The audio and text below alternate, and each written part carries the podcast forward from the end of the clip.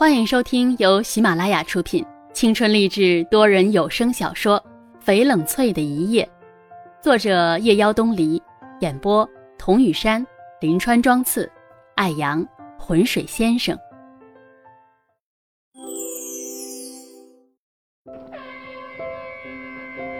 火车长啸着把冷翠带出南桥的时候，冷翠的心异常的平静，没有过多的不舍。也不会有太大的兴奋。妈妈有些难以理解，为什么冷翠会在高考志愿上面全部都填上了北方的城市。冷翠也不知道该如何解释自己对北方有着难以言说的情绪，只是告诉妈妈，自己会照顾好自己。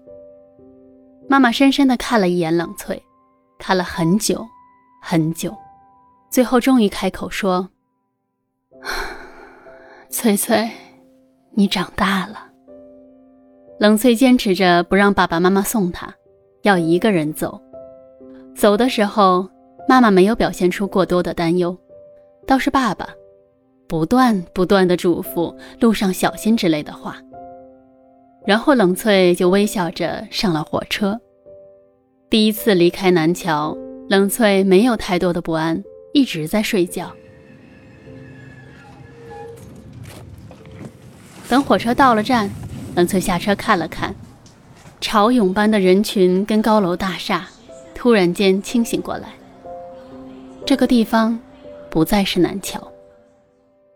冷翠毫无疑问地选择了读中文，大学里看上去闲散而丰富，年代久远的学府里透露着深厚的历史印记。宿舍楼外边的围墙用石头砌成，看上去很古老。蜿蜒的爬山虎绕满了阳台，健康的颜色。有粗壮的法国梧桐整齐地排列在校园内小径的两侧，落满了叶子。有情侣相携着走过。没课的时候，冷翠会带着一本书，坐在林荫道干净的大石头上面，或是什么也不做，沿着校园慢慢的走，这样静下来的感觉很好。学校有一个很大的图书馆，坐落在碧波湖旁边，这是一件让冷翠很高兴的事情。阅读是冷翠从小养成的习惯，爱上席慕容的诗。不是所有的梦都来得及实现，不是所有的话都来得及告诉你。内疚和悔恨总要深深地种植在离别后的心中，尽管他们说世间种种。最后终必成空。我并不是立意要错过，可是我一直都在这样做。错过那花满枝芽的昨日，又要错过今朝。今朝，人要重复那相同的别离。余生将成陌路，一去千里，在暮霭里，向你深深的俯首。请为我珍重，尽管他们说世间种种，最后终必。终必成空。罗晨在校园广播站里一遍一遍地朗诵这首诗，因为冷翠说这首诗很美。罗晨是冷翠的同学，起初是向冷翠借书，一来二去，两人就成了朋友，也在一起谈论诗文。没课的时候也会一起相携出游。罗晨有一副好嗓子。极富深情的大声朗诵，像有力量般的颤抖在树叶上，颤抖在人心上，让人感动。徐小饶开始寄大量的信件给冷翠，他说：“翠翠，你怎么可以一个人跑得那么远？我还以为你会考来江城会和我在一起呢。”他说：“翠翠，爸爸有了新家，可是我不喜欢那个女人。”不喜欢他尖细的嗓子跟苍白的手指，我把辣椒酱涂在他的胭脂上，看着他的脸变成了猪肝色，笑痛了肚子。他说：“翠翠，我的漫画拿了奖，将来我就是一代漫画大师，实至名归。”冷翠一边想象着徐小饶奸计得逞的坏样子，一边摊开洁白的纸张给徐小饶回信。小妖，你变坏了，把辣椒酱给人涂，亏你想得出来。那可是你要叫妈的人。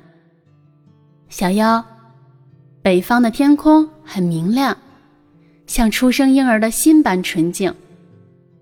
我现在的学校是一所古老的仿欧式建筑，我最喜欢的是学校的图书馆，很大的半弧形，坐落在环柳傍水的碧波湖边，白色的巨大落地窗户，站在跟前，整座学校的风景一览无余，还能看到小孩子在宽大的校园里放风筝，孩子手中长长的线头。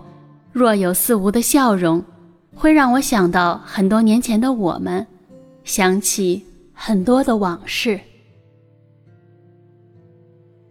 用了很多年的旧钢笔，突然间写不出字来。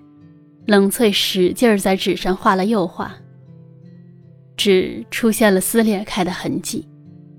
想了想，最后只留下了一句话：“小妖，秋天了。”听说北方的冬天很美，我在期待那个银装素裹的世界。想你。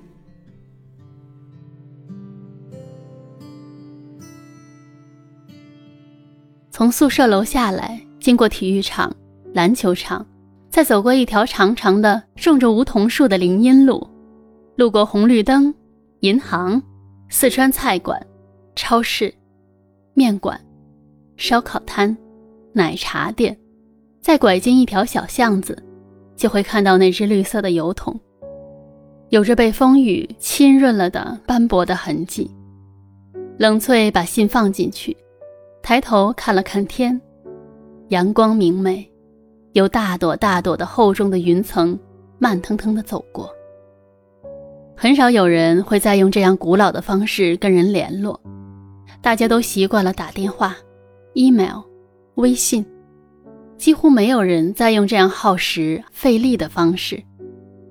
可是，在冷翠的心里是有情结的，这跟她一直向往的北方城市一样，有着说不清的情愫。他觉得把心情跟想说的话，用纸跟笔记录下来，是一件很美的事情，也是一件很浪漫的事情。显然，徐小饶是懂他的。冷翠的心里有满满的满足感。最好的懂得就是，有一种人，不见面，伸手就能碰到他的天。懂得永远比爱更重要。大学里，冷翠是再平凡不过的姑娘，没有花枝招展的姿态，不张扬尖锐，眉目谦和，却从不主动与人亲近。和罗晨去歌剧院看费加罗的婚礼，冷翠有些心不在焉。翠翠，我以为你是喜欢莫扎特这部喜剧的。冷翠跟罗晨的关系谈不上亲密，但是也算是朋友吧，至少不让冷翠排斥。罗晨叫冷翠翠翠，冷翠打了个哈欠。啊，嗯，比起这个。我更喜欢蝴蝶夫人。那是个抒情的悲剧，你喜欢不完美的结局。她那天真浪漫的样子多么迷人，年轻又美丽，还有那温柔动人的声音。她好像一只蝴蝶，轻轻地展开美丽芬芳的翅膀，在花丛中自由自在地飞翔。他这样子赞美她，带着轻佻，到最后她的离去。苍凉而美丽的离去，他说：“宁可怀着荣誉而死，也绝不屈辱而生。”我只是觉得很美，美。嗯，是美。它是美的，带着刚烈，带着仓皇。歌剧院里除了那块大屏幕，再没有声息。黑暗中的罗晨。更容易看见冷翠亮着水光的眸子。良久，良久，罗晨感叹：“哎，冷翠，你真是让人费解。”